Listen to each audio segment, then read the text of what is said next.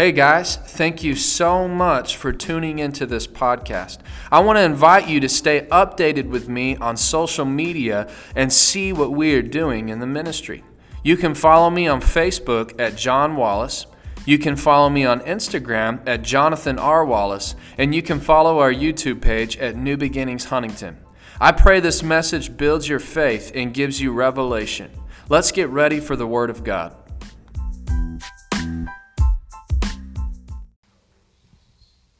Well, praise the Lord. If you have your Bibles, turn to 1 Corinthians chapter 12, 7 through 11. We're going to start there this morning. This is going to be entitled Understanding the Gifts and Call of God, Part 4. On Part 4 already. Several more parts to go. I don't know how many we're going to go, but we're, we're, just, we're just getting into the good stuff. It's going to be great. Amen. Amen. If y'all will, let's just pray. Father, I come to you in faith in the name of Jesus. Lord, we just honor you, we love you, we respect you, and we respect your word. Father, I ask for the Holy Ghost to move in this place and touch people's hearts this morning. Bring us revelation, teach us, encourage us, strengthen us, build us up. Lord, we, we declare you're the Lord over this service. We give you permission. We give you permission to move. We make room for the things that you've said, as you've said that when we come together, one sing, one teach, one give a special revelation, one speak in tongues, another interpret. We give room to those things, Father, because you put them in your word. They're not suggestional, they are instructions to New Testament worship.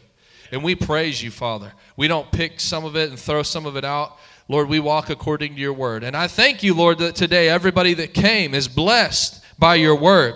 Just as their word, the Bible says that you sent forth your word and healed them, I pray that today, anybody in this room that will release faith by the preaching and speaking of your word, they'll receive healing in their physical body in the mighty name of Jesus. Even those watching online that don't live in the vicinity to come to this physical location, that you would send forth your word and touch them in the mighty name of Jesus. And we claim Psalms 1, verses 1 through 3, that we, are those that delight in the law of the Lord and meditate on it day and night shall be like trees planted along the riverbank, bearing fruit in each season. Their leaves never wither, and they prosper in all that they do. Father, I thank you for the Christians that came this morning that have devoted themselves to this time, to this time of worship, to your word, to fellowshipping together. I decree that you're not a man that you should lie, and your word never returns void, that they will prosper. Say, prosper in everything that they do. They will never run dry. They'll never just grow weary. They'll never have mountaintops and valleys. Only strength to strength and glory to glory. Father, I thank you that the way of the righteous is like the first light of day, shining brighter and brighter until the full light of day, the Bible says. We're going brighter and brighter. Prosperity for these people coming through the Word of God this morning. In Jesus' name, amen.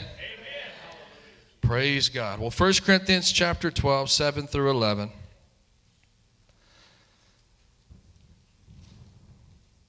It says a spiritual gift is given to each of us. Say each of us.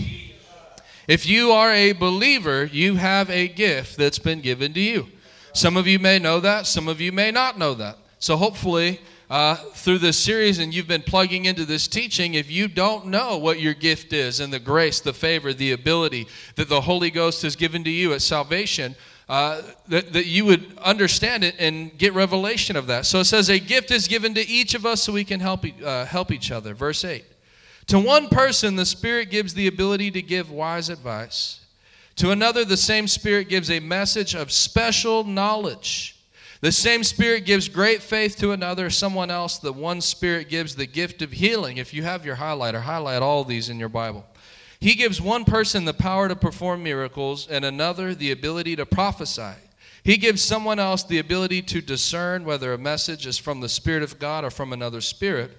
Still, another person is given the ability to speak in unknown languages, while another person is given the ability to interpret what is being said. It is the one and only Spirit who distributes all these gifts. He alone decides which gift each person should have. So, who decides your gift?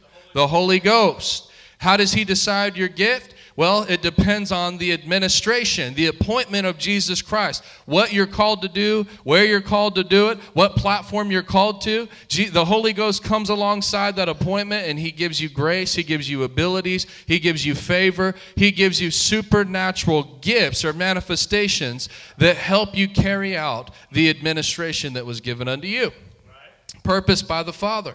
Uh, let's read that same passage in the New King James. It says, but the manifestation of the Spirit, and I want you guys to understand this too. I like that word, the manifestation of the Spirit.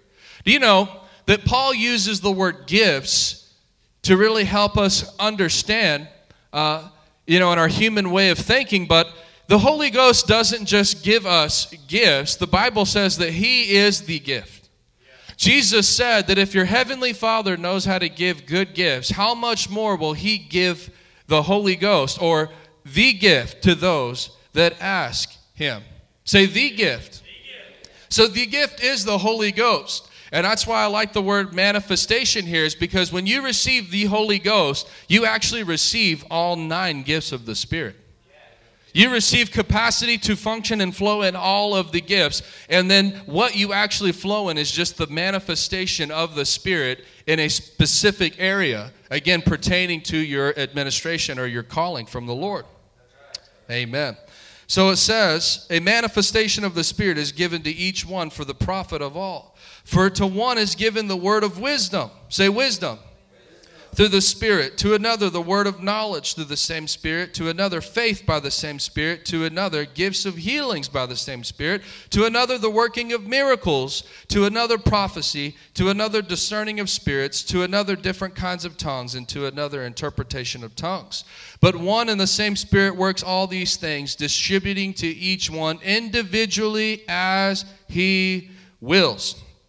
So in this uh, little section here, this passage, 1 Corinthians 12, this is what's known as the nine gifts of the Spirit. So if you are taking notes, write that down. The nine gifts of the Spirit. If you ever read a book called The Nine Gifts of the Spirit or hear another teaching about the nine gifts of the Spirit, it's talking about the nine different gifts that are specifically mentioned in this passage. Uh, I will tell you that I actually believe that there are at least 14 to 19 gifts specifically mentioned in the New Testament. There's more than nine gifts. We're going to cover the gifts also mentioned in Romans chapter 12 that I believe are equal gifts and manifestations of the Holy Ghost. There's several reasons why I believe that. But we're going to just dis- start by dissecting these first nine gifts of the Spirit. And so these gifts can be broken into three different categories. If you were here Sunday night, we started this. These three categories are number one, the revelation gifts or inspiration gifts. So if you're taking notes, write that down. The revelation gifts or inspiration gifts. This category consists of three of, the, of those nine gifts. Those three gifts are words of wisdom, words of knowledge, discerning of spirits. If you were here Sunday night, we broke down each one, or it was Wednesday, wasn't it? Not Sunday night. Wednesday. We broke down each one of those gifts. If you weren't here, go back and catch up on that. Uh, it was really good. So, number two, the second category is the vocal gifts. This is prophecy, tongues, and interpretation of tongues. Prophecy, tongues, interpretation of tongues. And then, thirdly, the third category is you have the power gifts. Say power gifts. Gifts. Write down these three gifts it's the gift of healing, the gift of faith, and the working of miracles. The gift of healing, the gift of faith, the working of miracles. This morning, we're going to break down all three of the power gifts. Tonight, we're going to break down all three of the vocal gifts. So you don't want to miss either one of these, these uh, services here. So today, the power gifts. Write that down the power gifts. We're going to start with number one the gift of faith. Can you say faith? Hallelujah. What is the gift of faith? Let me just start by teaching what is faith, and it'll help you understand the gift of faith. So, I'm not going to spend a whole lot of time digging into what is faith. Again, we have three messages that we've actually done recently on what is faith, how do I get faith, how do I use my faith. All of those are available for you on the back table. But for this teaching, I do want to go over just a few things. What is faith? The Bible gives us a definition in Hebrews 1:11. In the New King James, Hebrews 1:11. I just love it. We don't have to figure out or guess what it is. God told us exactly what faith is. It says, Now faith is the substance of things hoped for, the evidence of things not seen. Now faith is. What is faith? It's the substance of things hoped for, the evidence of things not seen. I'll break that down just a little bit for you. Number one, say now. now. One thing that you need to understand about faith now faith is. Now faith is. So, what does that mean? If it's faith, it's now. If it's not now, then it's not faith. Amen. Don't shout me down. The reason that I'm telling you is the Bible makes a distinction in 1 Corinthians chapter 13. These three things shall remain forever faith, hope, say hope, and love. Well, a lot of people think they're in quote unquote faith, but they're not. They're in hope. What is hope? Hope is future, faith is now. Faith is for today. If you say, Well, I'm believing God's going to heal me, you're not in faith, you're in hope. You're hoping that God's going to heal you. Hope is in the future, faith is now. Praise God. Let me ask you a question. In Matthew, Mark, Luke, and John, did the people receive their miracles by hope or did they receive them by faith? They received them by faith. The woman with the issue of blood received her healing by faith. The paralytic man that was leveled down through the ceiling, he received his healing by what? By faith. What is faith? Now faith is. The woman with the issue of blood put a demand saying, If I can just touch the hem of his garment, I know, say, I know that I'll be healed. Not I hope that I get healed. Not I'll touch the hem of his gar- garment and maybe a year down the line that healing will manifest in me. Maybe it'll happen, maybe it won't. She knew that it would happen because faith is now. Praise God. Now, say now. So when you pray, you know, the Bible says it's by, in Hebrews 11, by faith we possess all that God has promised us. So when you pray about your prosperity, when you pray about your healing, when you're believing God for something in your life, you better make sure that you're praying in faith and you're not praying in hope. Yeah. Praise God. I'll tell you why that's so important. Let's finish this little uh, scripture here. Faith is the substance, say substance of things hoped for, the evidence of things not seen. Well, let's break a, a few more things down from this little verse here. Not seen. People have this mindset, well, I'll believe it when I see it. But you'll never see it then. because faith is believing without seeing. I believe it even though I don't see it. Hallelujah. Well, I'm just discouraged because I've been doing this and I haven't seen it. Faith is believing without seeing. I walk by faith and not by sight. I'll live by what God has said in His Word, regardless of what I see. Right. Amen.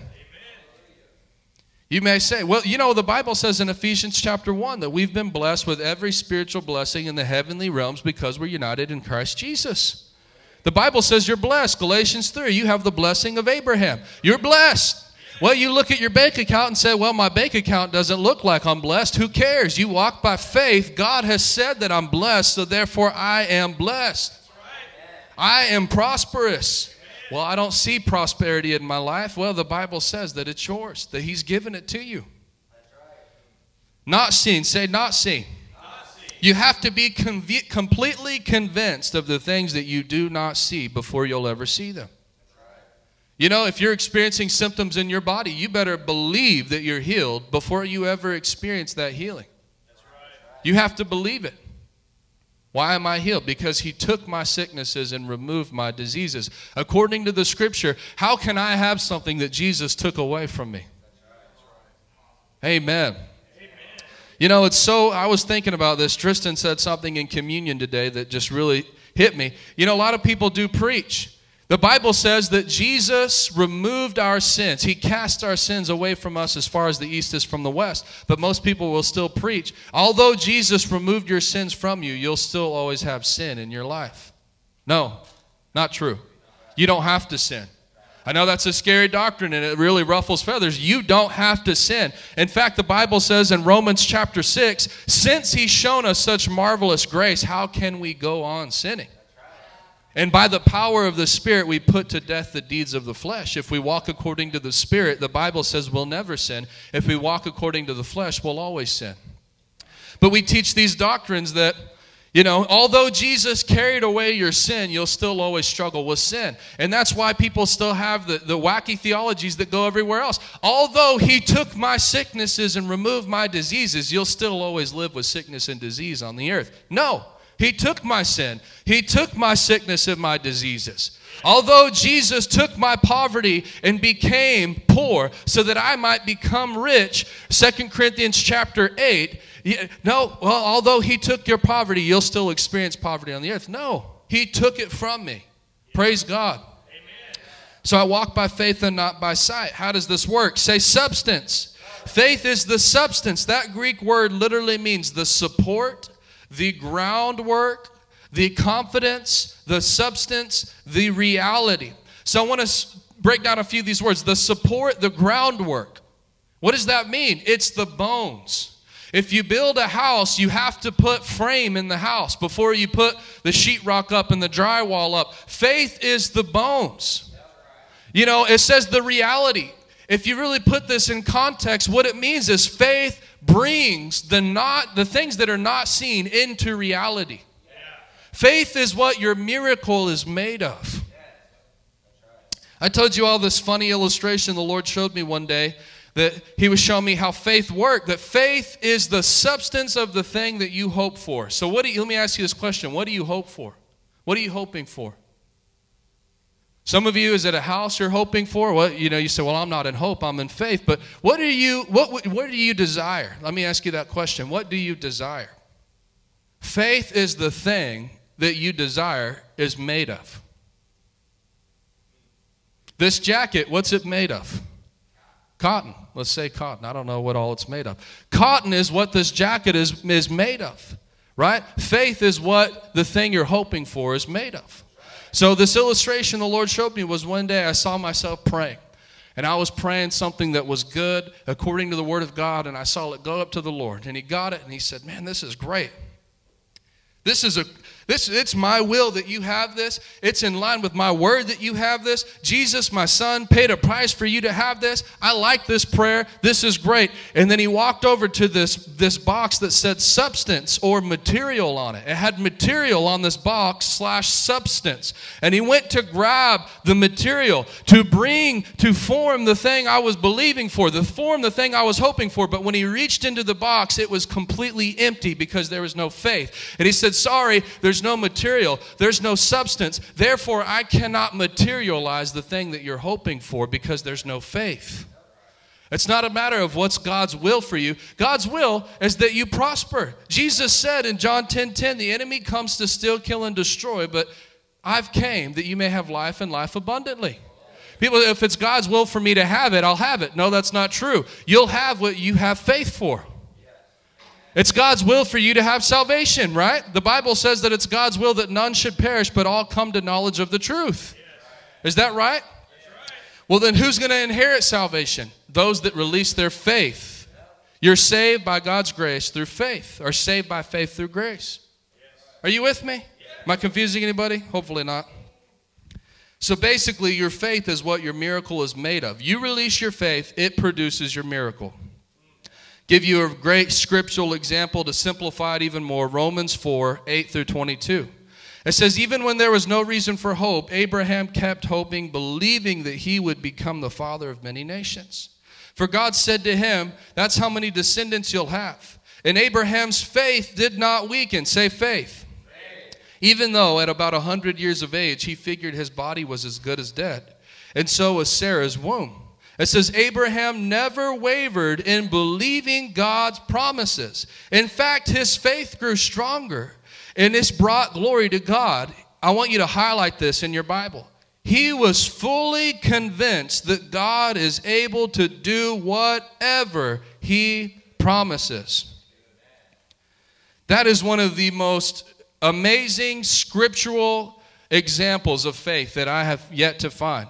He is fully convinced that God is able to do whatever he promises. Faith is very simple. Doesn't matter what you see, doesn't matter what you experience. What God said is what I'm fully convinced of. Hallelujah.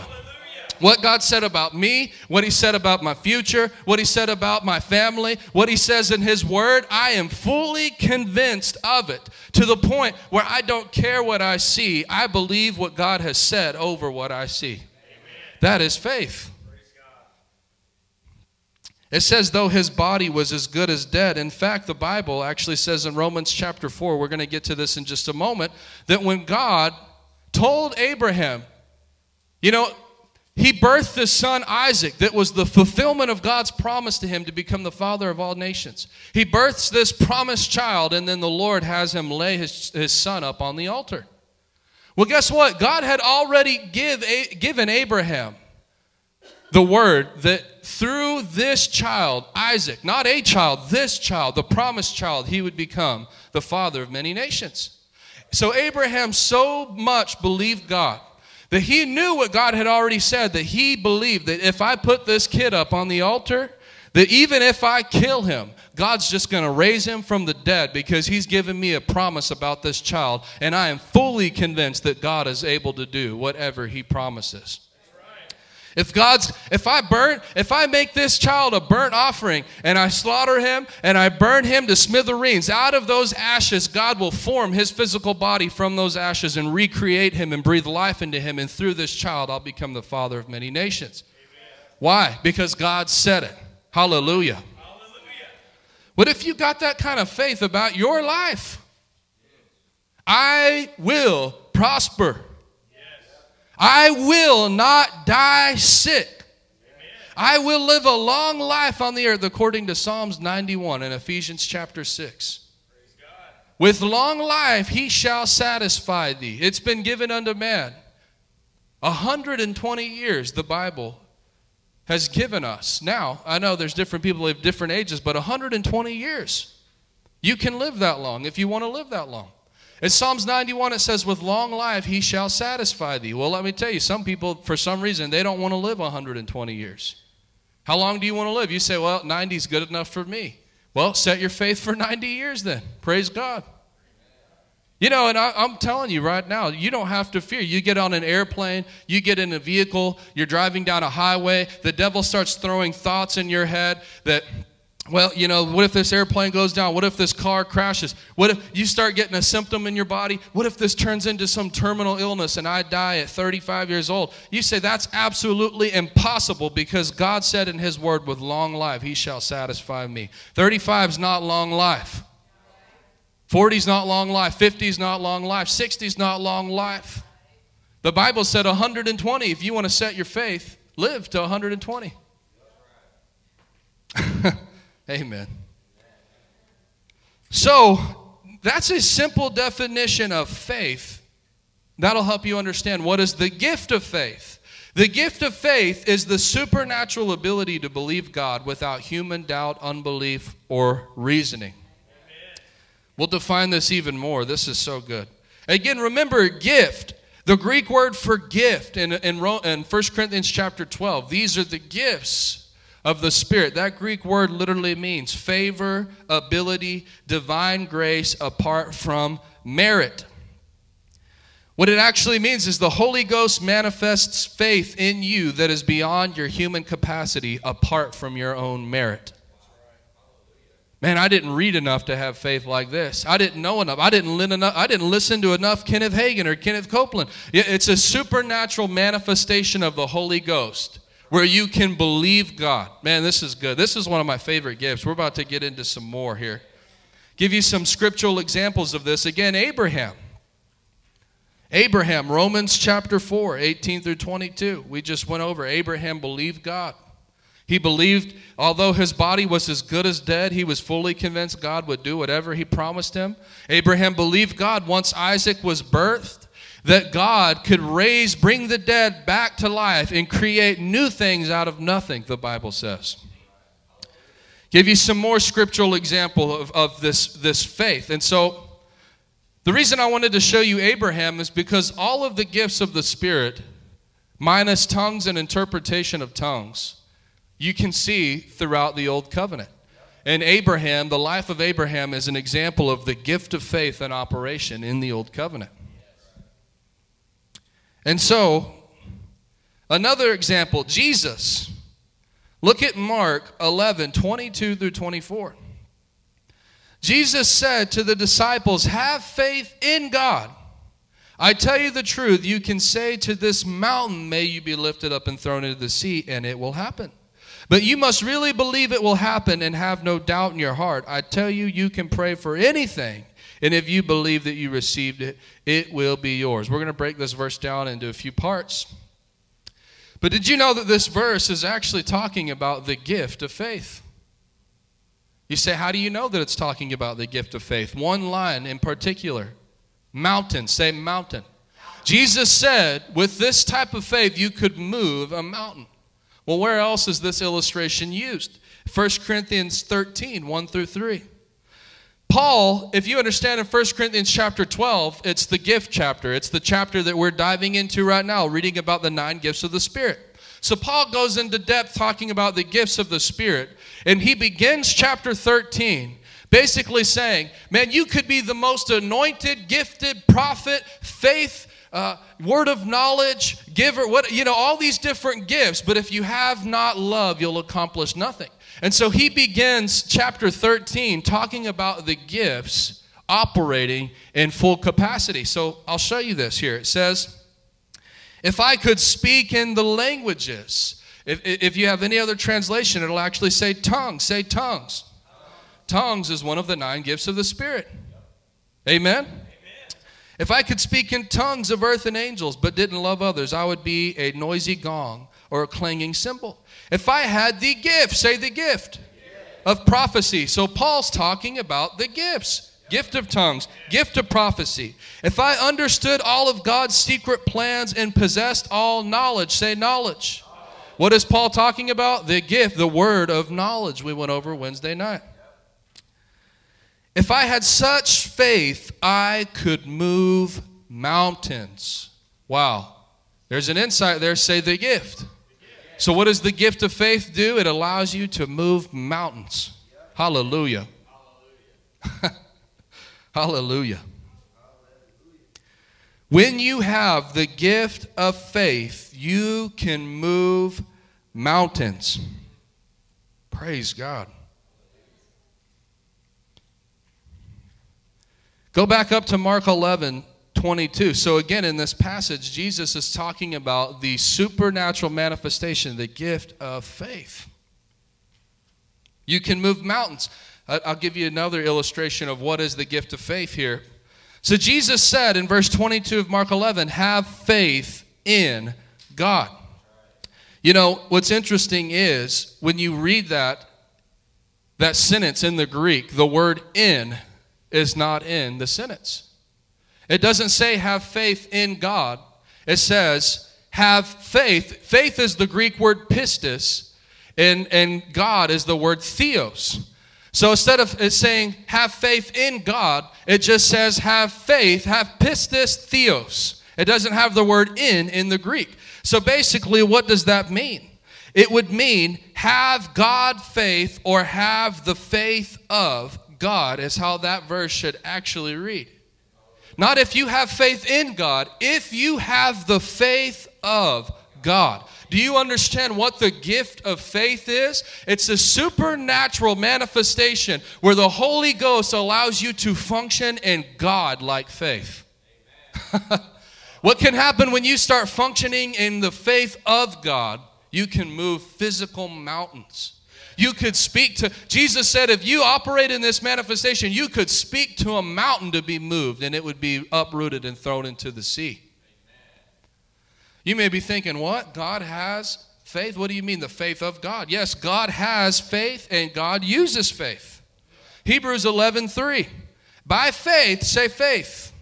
We understand that the entire universe was formed at God's command Wow, who formed the universe? And apparently he did it by faith.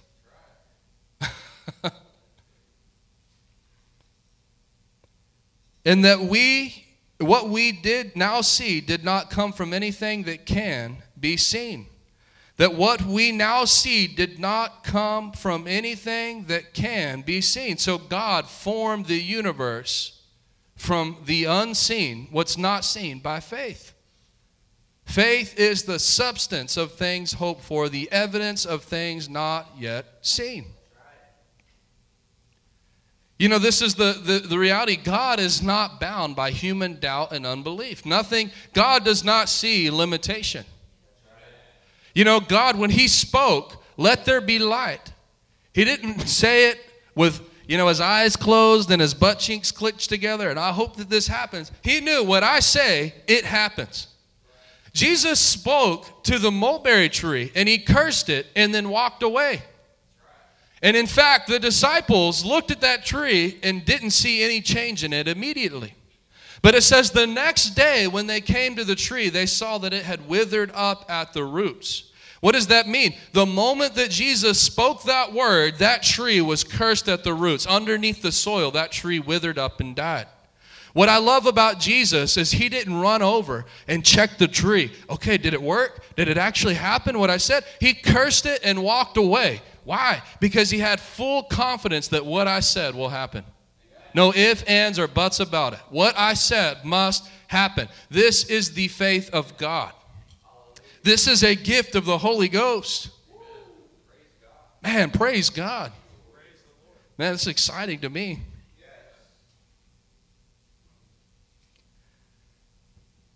With the gift of faith, you can receive all things. Say all things. Again, the very bottom part of that passage, Mark 11 24. I tell you, Jesus said, you can pray for anything. Say anything. anything. And if you believe that you've received it, it will be yours. Say, I like that word you. You, while you apostrophe V E. You know what that is? That's past tense. Not that you will receive it, that you have received it. Why do you have confidence that I received what I prayed for? Well, because I asked in faith, and it's impossible for me to use that name and to believe and not receive the thing that I asked for. You know, Kenneth Hagin told many stories about how he learned how to operate in faith. That one time, his daughter came and she had a big old growth on her face. And he prayed for that for, for the daughter's growth. Say it was a Tuesday night at, at 10 o'clock at night. He prayed for that growth. Well, he prayed for it in Jesus' name. He spoke to it, he cursed it, he did what the Bible said to do, and he walked away. The next day, his daughter got up. Guess what? The growth was still on her face. But he never asked her about it. How, let me see your face. Oh, I guess it didn't work. I need to pray again. No, he just thanked God. Thank you, Lord, that at 10 o'clock on Tuesday night, I believe that I received the thing that I prayed for. What I spoke, it's impossible for it to not come to pass. He did that confession for one day, two days, three days. I don't know if it was a week or two weeks went by, but then one morning after believing, and passing this test of do you really believe what you say you believe? His daughter woke, Woke up, came to the kitchen table, and the growth was completely gone. Not a trace of it left on our face. Hallelujah. Hallelujah. I tell you, you can pray for anything. That Greek word anything, it literally means this as great as, as far as, however much, however many. you can pray for anything, and not just anything, but as great as, as far as, however much, and however many. Let's tie it together with Mark 9 23. A man came to Jesus, brought his petition to the Lord, and told Jesus, If you can help me. Jesus replied, What do you mean, if I can? Jesus said, Anything is possible if a person believes. Say anything. That word anything there in the Greek is the word pas, P A S. It means each, every, only, all, the whole, all things, everything. So let's put these two things together. Jesus said, You can pray for anything. You can pray for everything. You can pray for all things. And not only can you pray for all things, you can pray and believe for as much of that thing as you desire. Amen. Hallelujah. There's no limitation of faith. I just love that. The Lord says, well, you know, you get one token. You had a symptom rise up in your body once. You get that one token you get to use, and then you you know you're good. That's that's your token for your lifetime. Nope. I can believe God again and again and again and again and again and again and again and again as much as I have faith for to believe. Hallelujah. So, again, with the gift of faith, you can move mountains. The gift of faith is using God's faith. With the gift of faith, you can receive all things. With the gift of faith, nothing is impossible. Dr. Rodney Howard-Browne actually said the gift of faith, he said it's, it's, this funny illustration. It's like God takes your head and screws it off, takes your body, dumps it upside down, shakes it, all your doubt, all your unbelief, all your experience, every little negative Nancy that told you that you need to get your head out of the clouds and come back down to planet Earth. God dumps all of that out and He puts His dynamite, tannerite, nuclear, explosive faith on the inside of you. With no doubt, with no unbelief, with no human reasoning whatsoever, screws your head back on and lets you, li- and lets you loose. Imagine that's it's just so simple. God said it, I believe it.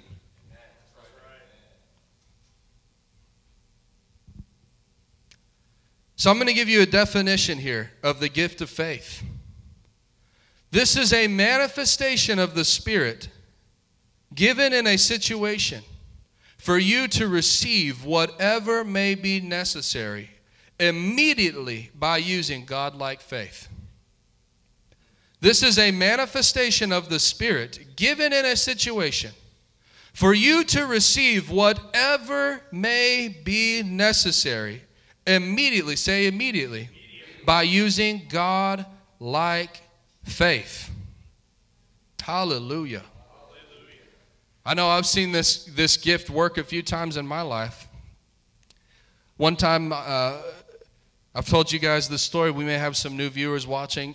This was the first notable time I, I really remember the gift of faith operating in me was I had got an invitation to preach in Idaho. And you know at that time it was the first invitation to travel outside the state and go preach somewhere. And, and so they were saying you know you come up and, and, and we'll take care of things. But we had to basically buy our own so we had to get some plane tickets from Lufkin, Texas up to Spokane, Washington well, at that time, I began to look at plane tickets and I was like, man, these are like a $1,000. We didn't have the extra $1,000 to spend on tickets and still eat that week, you know? But I, I was sitting there talking to the Lord about it. I was actually just sitting in my living room. I'll tell you how amazing that it is. Again, this is a manifestation apart from merit. I hadn't been on a 17 day fast. I hadn't been in a corner in the woods, you know, sitting here trying to, all right, I got to force this thing into manifestation. I was sitting in my living room, I think watching TV or something like that. And all of a sudden, it was like the Holy Ghost quickened me. And it was like this, this fire came up on the inside of me. And I got up and I started, woo, I started running around the house. I ran outside, and, and out of my mouth, I just commanded those plane tickets to come in in the name of Jesus. And as soon as the words left my lips, I just felt a release. It's done. And I was like, well, okay. You know, I walked back inside. About an hour later, it was a Wednesday night service. I came to the church and I had a family member text me and say, hey, check your email. I checked my email, and there was two uh, round trip plane tickets from Lufkin to, or not from Lufkin, from wherever we flew out of Houston to Spokane, Washington. And they said that I was praying and the Lord quickened me to buy these plane tickets for you, and I just want to sow them into you. Here you go. Within 30 minutes, I received the thing that I spoke. Hallelujah. I know at my daughter Oakland's birth, if you haven't heard that story, the doctors diagnosed my wife with all these diseases and Ill- illnesses and told her that she'd never carry the baby. She was going to have to take shots the whole time, blood thinner shots. If they didn't, if she didn't take the medication that they told her that she needed, blood clot was going to form in the umbilical cord and the child was going to die in the womb. If you understand our backstory, before we got this revelation of healing, she had miscarriages and different things like that. So we came into this situation just believing God. We got a revelation of the Word of God. Nope. The Bible says that it, under the blessing there shall be no miscarriages among us. So those miscarriages don't belong to us in Jesus' name. This child will live and she will not die, according to the word of the Lord. So we told the doctors, you can take all your suggestions and stick them where the sun don't shine. You'll see that our God will deliver this child to us. And when he does, we'll bring her back to you with a big smile on her face. And you'll realize the child that you said could never live without our help, you'll see her live by the glory of God. So we were in labor and delivery. Uh, she had such a fast birth. I'm not going to get into all of those details. Oakland came out completely white and unresponsive. And in fact, when she came out of the womb uh, and Carissa had delivered her, they didn't even let me cut the umbilical cord or let her hold the child. They immediately started calling for help. We need help, we need help, we need help. People started rushing into the room. They cut the umbilical cord and just completely began to pull her away and start operating on her. And I was standing there in the room, and I'm telling you, it was like a lion came out of me. I began to just walk like this. But it was like a lion, but it wasn't out of fear. It was such an authority I just felt rise up on the inside of me. And I began to pray in the Spirit. And out of my mouth, I said, I command you to live. And I slapped my hands together in Jesus' name, right there in that room.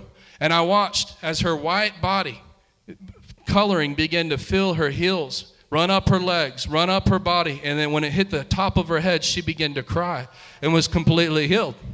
That's a manifestation of the gift of faith. I know my wife, she had been diagnosed in the past with a hypothyroid disease. She went to this conference, and I remember this is when we were first getting into the doctrine of faith. It had never been taught to us before.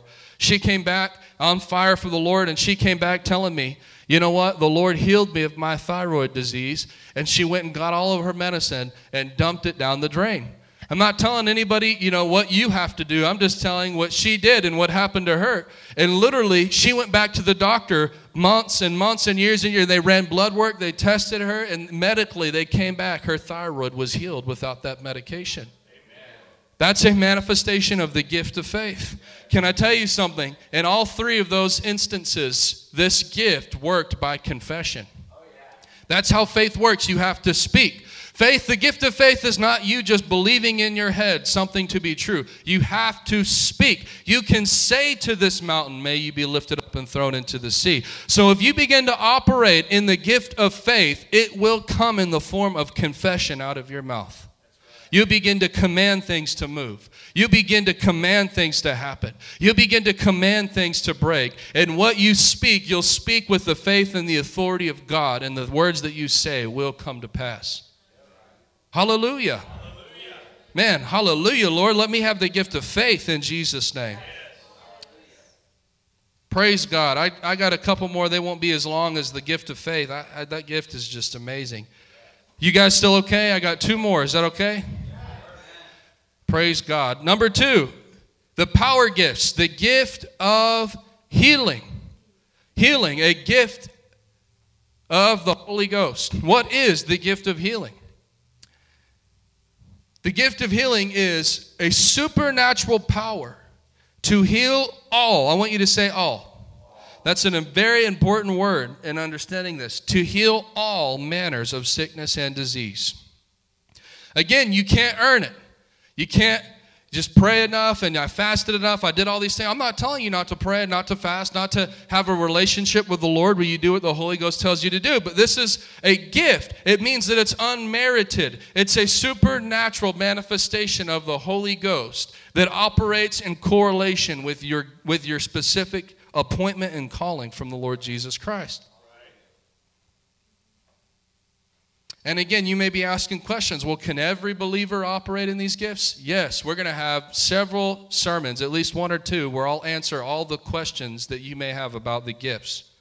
But I'm just explaining what they are at this point. So, the gift of healing, it's the supernatural power to heal all manners of sickness and disease. Give you some examples of this Matthew 8, 16 through 17. That evening, many demon possessed people were brought to Jesus. He cast out the evil spirits with a simple command, and he healed all the sick. Say all. How much? All the sick. Jesus never made distinction, never made separation. I don't know where we get these wacky, weird theologies that God gave me this sickness. It's my cross to bear, it's my burden to carry. Where are you going to find that in the gospel? Name one person that came to Jesus with a disease and, and he said, Actually, brother, it's God's will for you to carry that. He's going to teach you something through it. Never happened one time. That's the devil lying to you. That's the devil trying to get you to keep something. You know, you know how, how many times I've heard that? My wife went through miscarriage after miscarriage after miscarriage early on in our marriage. And I saw her broken. I saw her beat down. And I'm going to tell you, before I really got a revelation of the Word of God, in my compassion, I had this thought why don't we just stop? You know, the devil starts telling you, maybe it's God's will for you to adopt. Maybe it's not God's will for you to have your own children. Maybe this is God sovereignly using his hand to point you in the, in the, in the direction of adoption. You think God needs to kill six of my children or so to, to point me in the direction of adoption? No. He's the author of life.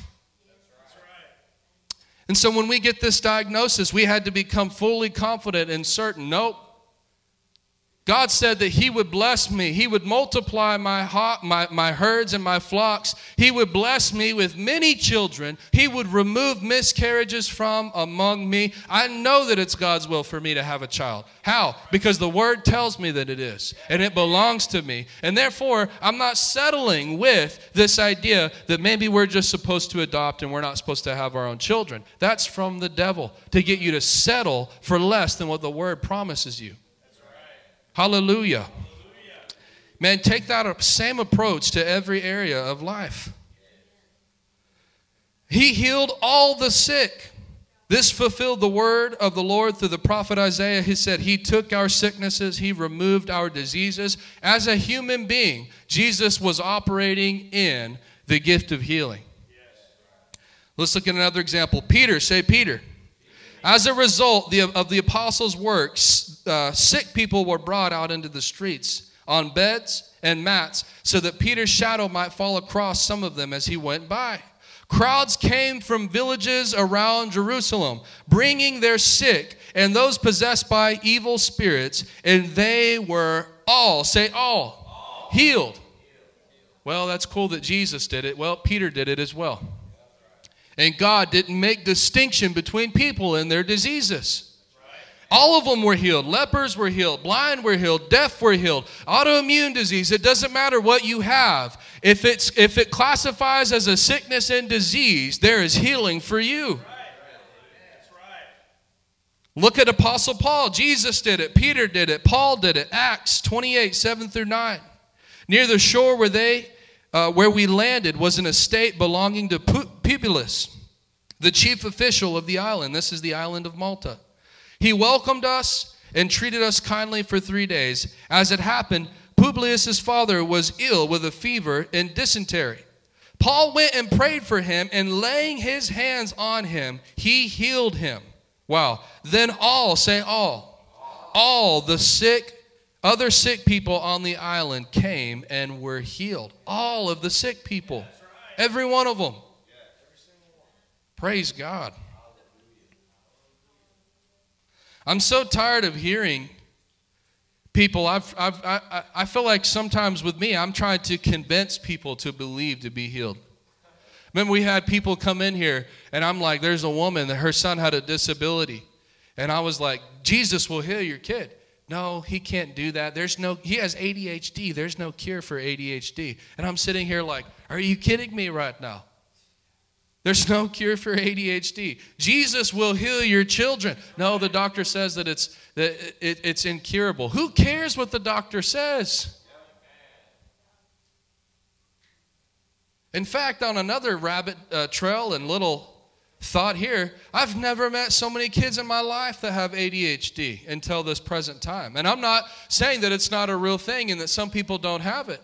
But what I am saying is I believe there are genuine cases and the Lord will heal and touch those people. But I've also seen a wicked system at play with that as well. I've known a kid that his parents took him out of school as a young child and put him on, on medication that drugged him up because they received benefits from the government because he was quote unquote labeled disabled. He wanted to function, he wanted to live a normal life. He was being touched by the Lord, but yet medication was being shoved down his throat because they kept receiving those benefits as long as he was on that medication. That's wicked and evil. Wicked and evil. Also, nowadays, too, I know some people, again, this ain't everybody, but they're like, man, my three year old's just a little bit hyper. Yeah, they're three, they're hyper. I don't know what to do. Something must be wrong with them. So let's go to the doctor and put them on medication to tone them down a little bit. Man, don't do that. Don't do that. Don't do that. And if you've done it, that's okay. But I'm going to tell you, there's not one thing that could classify sickness and disease that cannot be healed by this gift, this manifestation of the Holy Ghost, the gift of healing. Praise God. Give you some examples. Brother Sam came, he had been blown up in Iraq 17 years ago. Just a few weeks ago, he came to a meeting, got hands laid on him for the first time, or it's happened a few times, but one of the first times in 17 years after hands were laid on him, his body began to pass. He, he came bringing one of these stones the next day to service that was like this large, saying that my body's just pushing these stones out that were in my body that have been in my body for 17 years. That's supernatural. No surgery, no surgery required. No doctor required. That's a manifestation of the gift of healing. Praise God. Sister Brooke, she's not here this morning. She came, medical documentation that she's been healed and cured of cancer. Not a trace of it left in her body without treatment. How? Manifestation of the gift of healing. Just this last Wednesday night, Miss Jessica came into our office. She said she was in severe pain. She said, Will you pray for her? She's in the nursery. Me and my wife just simply laid hands on her in a simple command be healed in Jesus' name. She went home that night. She said all night long, the, the right side of her body was just on fire. And she woke up the next day completely healed, completely uh, just pain free from the problems that she had been experiencing. These weren't just aches and pains. In the past, these had been serious problems diagnosed to her. You know, Hannah, Brother Tanner has a meeting a couple weeks ago. 10 people came up to be healed. 10 people got healed. Youth kids sitting there taking their glasses off, being healed, able to read things on the wall without eye surgery. What is that? Manifestation of the gift of healing. Praise God. Number three this morning, the last gift under the power gifts, the working of miracles. I think a lot of people actually have a misunderstanding of what this gift is and how it works. I know I definitely did. And so, break this down for you. The working of miracles, there's two words that, that we're going to pull apart. The working, say working, working. and then the miracle, say miracle. First, that word miracle in the Greek is the Greek word dunamis. Wow. I didn't really know that. That's the Greek word dunamis. It means this in the Greek strength, power, ability, inherent power, power residing in a thing by virtue of its nature, in which a person exerts or puts forth. Say power. power. Inherent power, strength, a person puts forth, exerts virtue. You know, that woman with the issue of blood, it says that when she touched the hem of Jesus' garment, that virtue went out from him. Power surged out from him. That was her faith, but also her faith touched the working of miracles and power was exerted. Praise God. So that word dunamis, where else do we see that word dunamis? In Acts 1 8. You shall receive power. Say power. That's the Greek word dunamis. When the Holy Spirit comes upon you, you'll be my witnesses telling people about me everywhere in Jerusalem, through Judea and Samaria, and to the ends of the earth. So you could actually say, Jesus said, You shall receive the working of miracles when my spirit comes upon you. Same Greek word, dunamis. Now let's look at that word working. Say working. working. It's the Greek word that means the word wrought. W R O U G H T. If you were here a few uh, services ago when we were breaking down the how the Father is in charge of operations. That word operations, it's in 1 Corinthians 12, I believe, verse 7. Verse 6, I'm sorry. The Father's in charge of, of operations. Jesus, the Lord's in charge of ministrations, and the Spirit is the source of the gifts. That word operations is the same word. It's wrought. W R O U G H T. It basically means this to be beaten out or shaped by hammering, or employed in a specific occupation or field, or a machine or system a specific operation or function, like in regards to a machine or a system. So let me just simplify it. It means this the working of miracles is power being released to perform a specific task or power directed specifically. Power, virtue being released, exerted to perform a specific task. Give you some examples of this, uh, but first, Finis Dake, his definition of this is supernatural power, say power, power, to intervene in the ordinary course of nature and to counteract natural laws if necessary. Where do you see this? Uh, Old Testament examples, you see it in the life of Moses in Exodus 7 10 through 14. He did many things, but in Exodus 7 10 through 14, Moses threw his staff down. It became a serpent. It ate the other magician's serpents. He picked it back up. That's a, that was a miracle. That was the working of a miracle. You see Elijah, 1 Kings 17, went to the widow of Zarephath's house and, and it says that her flour, she, the, a famine had come. She had ran out of food. Her and her, uh, her son were going to eat one more meal and they were going to die. Well, Elijah pronounced a prophetic word, and then her flour uh, and her oil never ran dry, and they continued to eat and eat and eat. That was an operation of the working of a miracle. Say a miracle. miracle. Give you some more practical examples here. John chapter 11, the resurrection of Lazarus. Resurrection is the working of miracles. Power being exerted to intervene in natural course. Lazarus had died. The Bible says that it's appointed to each man once to die, then the judgment. Lazarus was dead. What happened? Jesus showed up at Lazarus' tomb and spoke a word, and what went forth? Power went forth, quickened his body, and he was resurrected from the grave.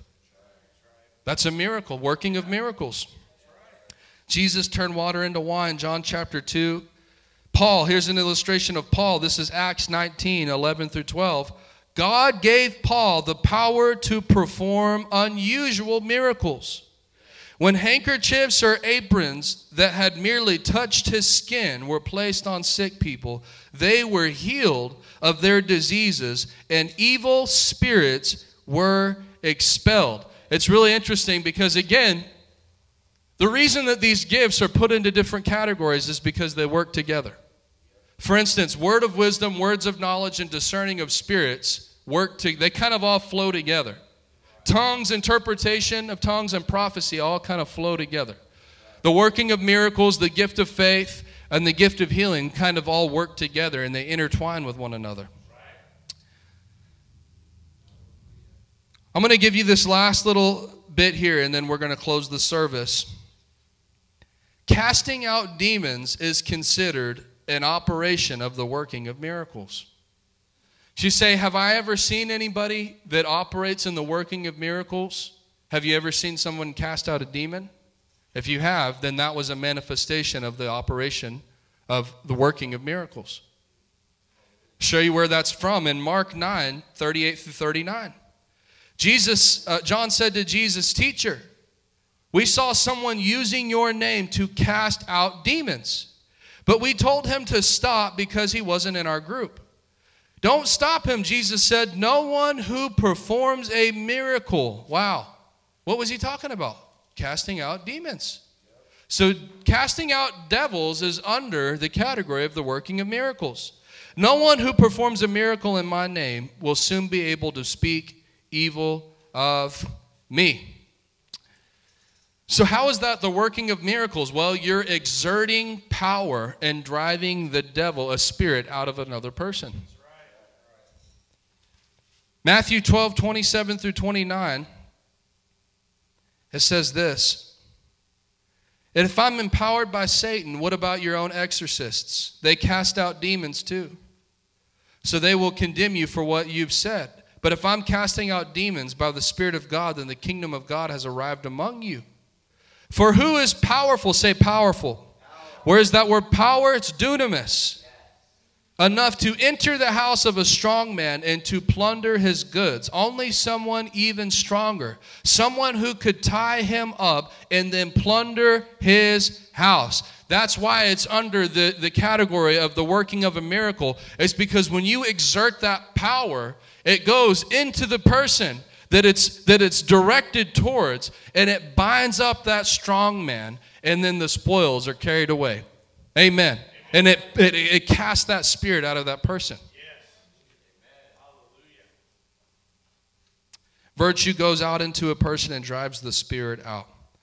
You know, we've had several examples with this. We've had a guy come in one time totally full of multiple, multiple demons, speaking in multiple voices.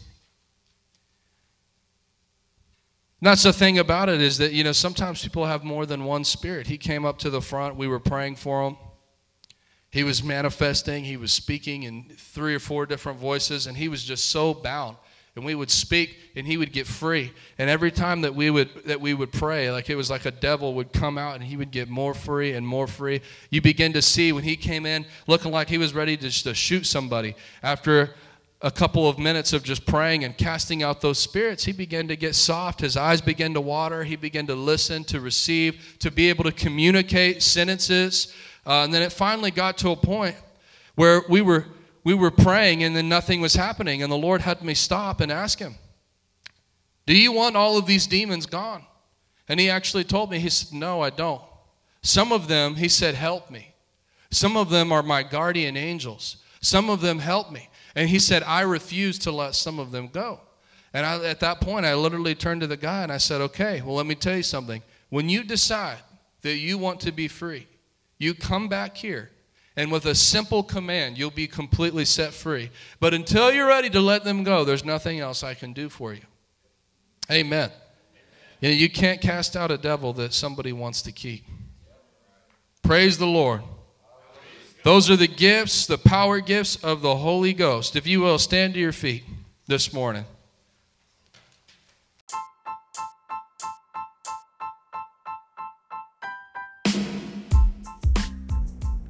Thank you so much for tuning in with me as I shared the Word of God.